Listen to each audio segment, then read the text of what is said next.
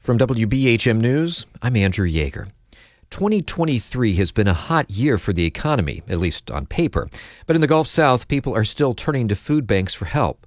Each year around this time, Stephen Bisaha of the Gulf States Newsroom checks in with food banks and the people using them to see how things are going. Here's a story.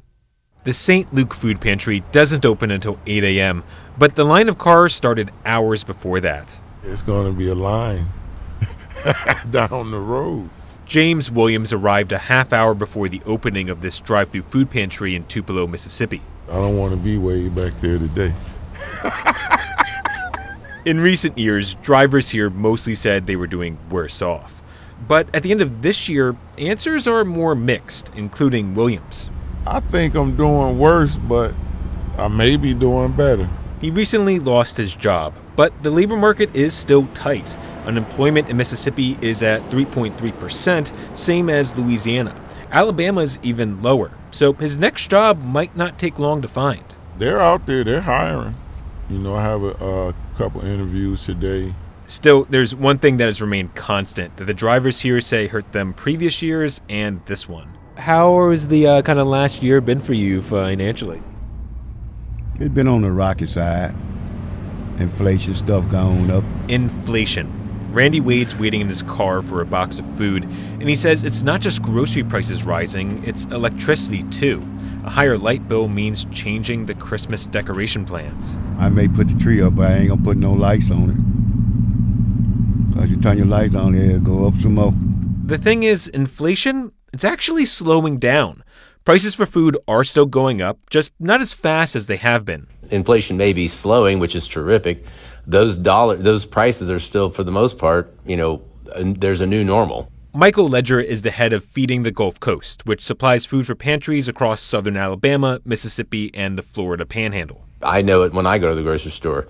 Uh, you know, you look in your cart and they ring it up and you, they tell you what the total is, and you're, and you're thinking, how could three bags of food, you know, be that much? Demand at food banks is basically doing the same thing as inflation. Still going up, just not as fast as last year.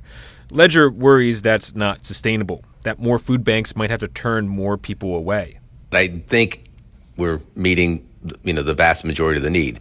I'm just concerned that in the months, you know, year, two months, even maybe to come, uh, that we will be without, you know, the kind of support we need. The growing reliance on food banks can also be seen in New Orleans. Dozens of people are lined up outside the Broadmoor Improvement Association's pantry when the chain locking the door comes off. All right, just want to let y'all know we don't have meat today, no frozen meat today, just so you know. One thing that's driving people here is that the social safety net has weakened after it got a big boost during the pandemic. It's why Janice Fletcher says this year has been not as good because when they took the food stamps away, it brought me down to $23. Early in the year, SNAP, basically food stamps, rolled back the expanded benefits it gave out during the pandemic. Fletcher says her benefits dropped from around $250 a month to $23. I'm trying to put my foot forward and they're pulling me back. I'm back in the same spot that I'm in. I'm not going forward. How much SNAP benefits went down varies a lot from person to person. Irma Thomas says her SNAP benefits also decreased, but it hasn't affected her too much. She knows how to make her groceries last. Big pots of beans and spaghetti and meatballs to kind of stretch my food out. Overall, she's doing better this year after a long recovery from a bad car accident.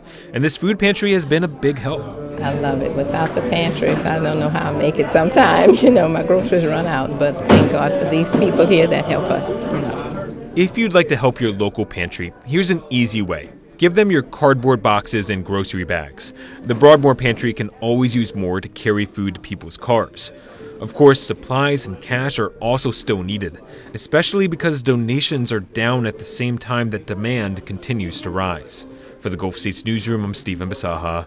The Gulf States Newsroom is a partnership among public radio stations in Mississippi, Louisiana, and Alabama.